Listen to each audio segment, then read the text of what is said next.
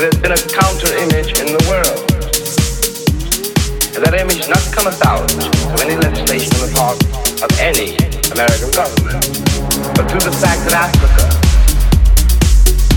was suddenly on the stage of the world, and Africans had to be dealt with in a way they'd never been dealt with before. It is created and will create a great many conundrums. One of the great things that the white world does not know, but I think I do know, is that black people are just like everybody else.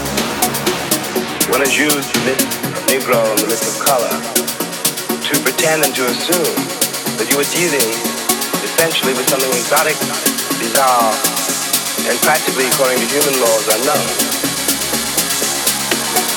Alas, it is not true.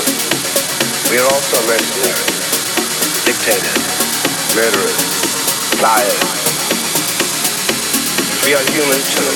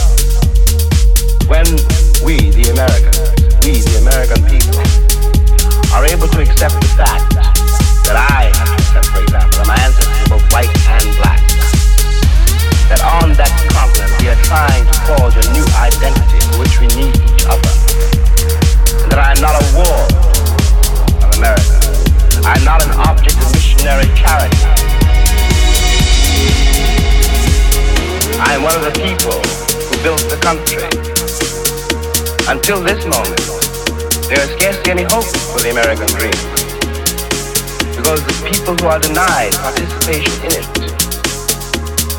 by their very presence will wreck it.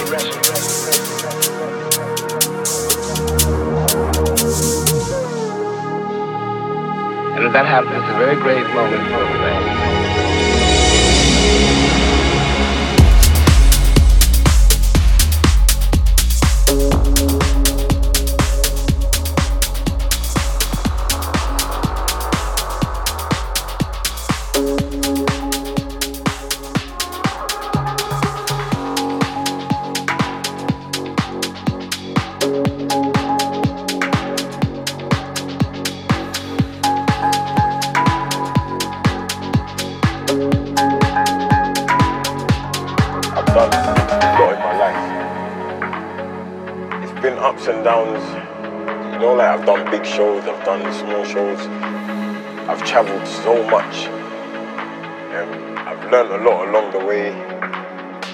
And I've realized there's more to life. So I don't have no time. I, I don't even have a minute to waste. I feel like every second of my life now, I've, I've got to find a way to keep motivating people before it's too late.